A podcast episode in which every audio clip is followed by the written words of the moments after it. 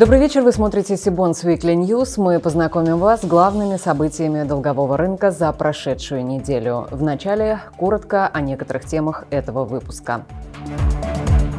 Банк России повысил ключевую ставку до 9,5% годовых. Москва поможет промышленным предприятиям выйти на рынок облигаций. Калининградская область разместила 40% выпуска бондов для населения. Дом РФ выпустит первые в России зеленые ипотечные облигации. На сайте Сибонс появился календарь событий российского денежного рынка. Теперь об этих и других новостях более подробно. Банк России на первом в этом году заседании Совета директоров повысил ключевую ставку на 1 процентный пункт до 9,5%. Это максимальное значение за последние пять лет. В целом с марта прошлого года ЦБ повысил ставку 8 раз подряд, причем последние два раза сразу на 100 базисных пунктов. Вопреки нашим ожиданиям, перелома в динамике инфляции на сегодняшний день не произошло. Предсказуемое и почти неизбежное повышение ставки рефинансирования. Еще один шаг к ужесточению денежно-кредитной политики. 9,5% февральское решение Совета директоров ЦБ – заявленная часть стратегии регулятора по снижению российской инфляции до 4%.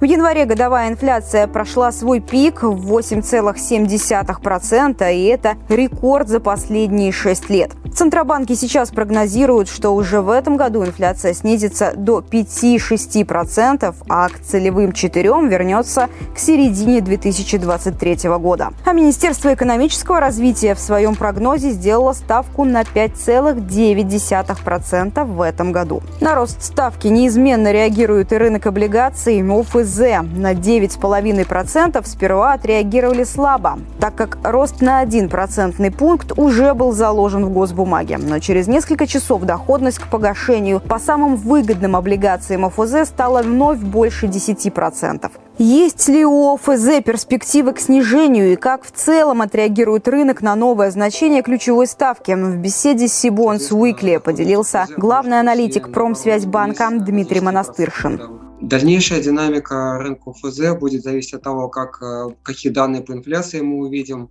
А, в настоящее время рынок больше склоняется к тому, что ключевая ставка будет э, двигаться дальше вверх в диапазон 10,5-11% годовых.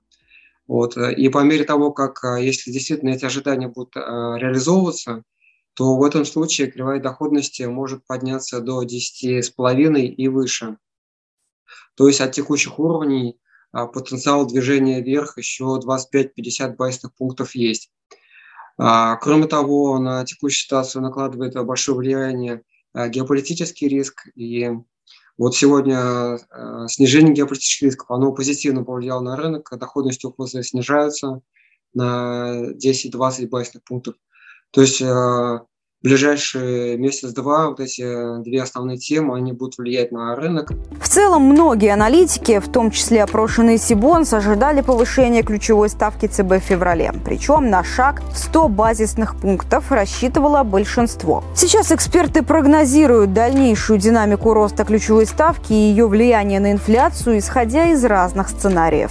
А геополитическая напряженность, возросшая волатильность рубля, продолжающийся подъем цен на энергоносители и продовольствие в мире – все это повысило проинфляционные риски и увеличилась неопределенность относительно траектории ключевой ставки.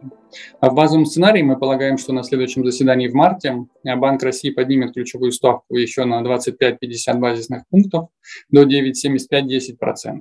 И в отсутствие внешних шоков мы не исключаем, что на этом цикл ужесточения монетарной политики может быть завершен. На конец этого года мы ожидаем увидеть годовую инфляцию на уровне 5,3-5,5%. Это открывает возможность для начала цикла снижения ключевой ставки во втором полугодии до 8,5-9%.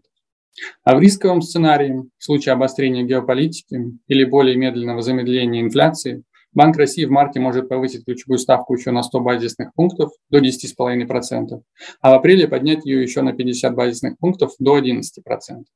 А в этом случае давление на долговой рынок продолжится, и мы можем увидеть всю кривую ОФЗ ближе к 11%. А в этом сценарии снижение ключевой ставки возможно не ранее четвертого квартала, с целью 10,5% на конец года. Большинство аналитиков сходятся во мнении, что Центробанку придется в ближайшие месяцы продолжить ужесточать денежно-кредитную политику, которую сам регулятор пока считает нейтральной. Насколько жестким будет его следующее решение, станет известно 18 марта. Тогда состоится очередное заседание по ключевой ставке. Мария Голубева специально для Сибонс Weekly News.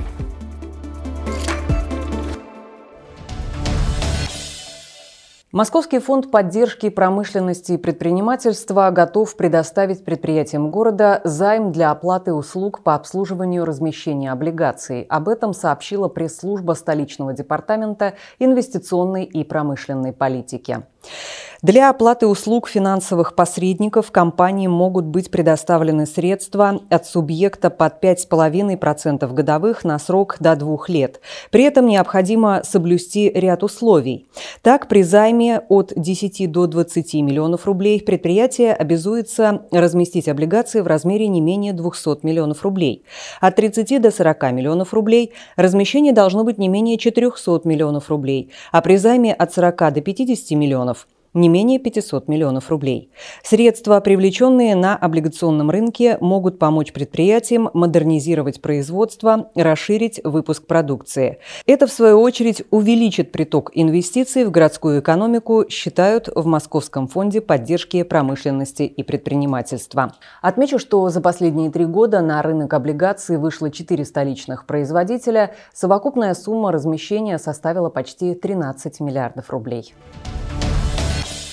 10 февраля в Москве группа компаний «Сибонс» и «Русипотека» провели восьмой российский ипотечный конгресс. Эксперты рынка обсудили итоги 2021 года и дали прогнозы, как будет развиваться сфера в будущем.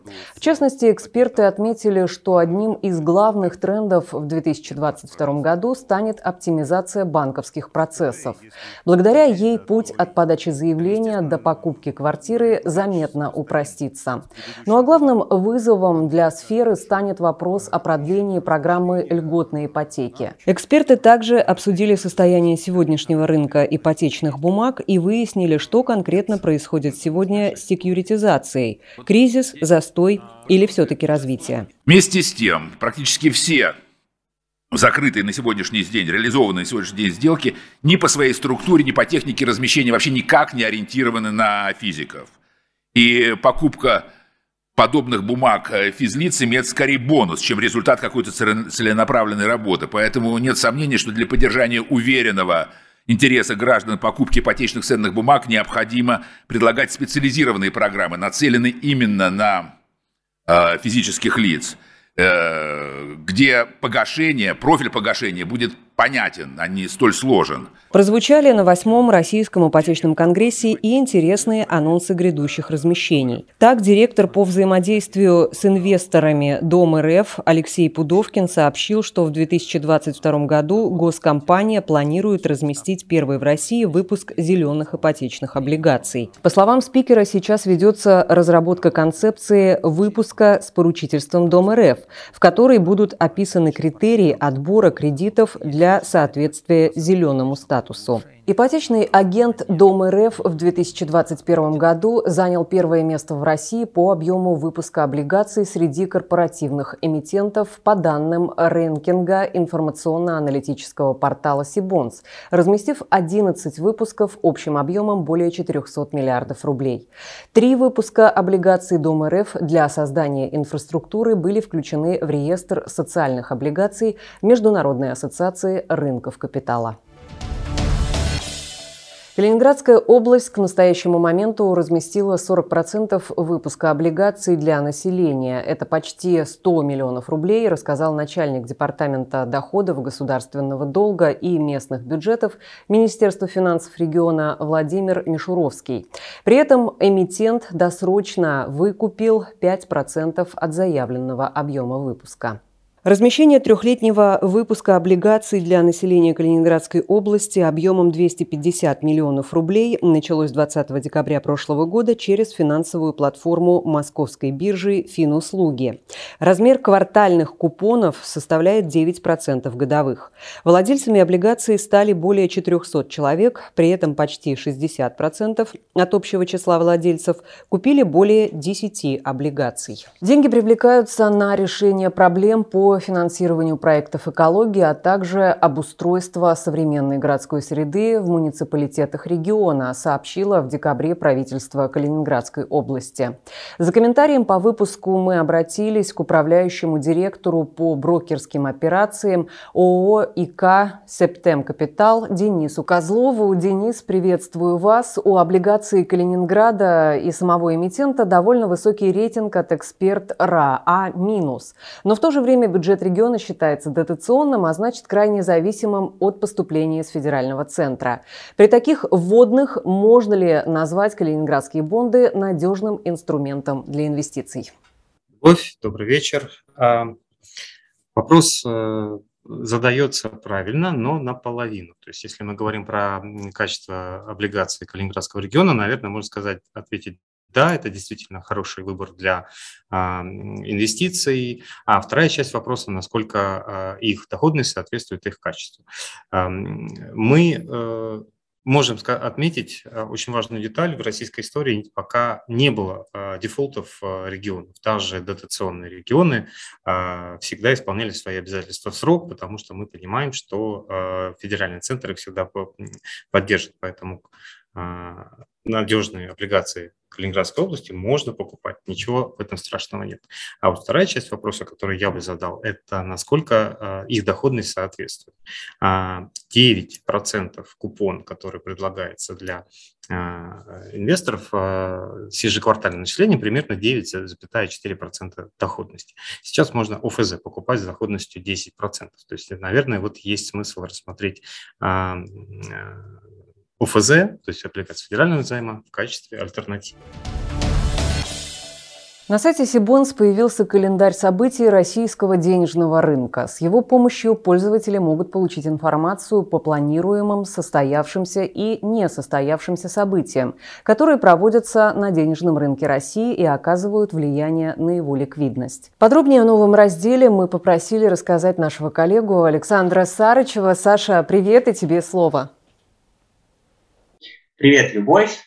А, на новом сайте в главном а, меню «Календарь» появился раздел «Денежный рынок», в котором вы можете ознакомиться с событиями, которые проводятся на российском денежном рынке.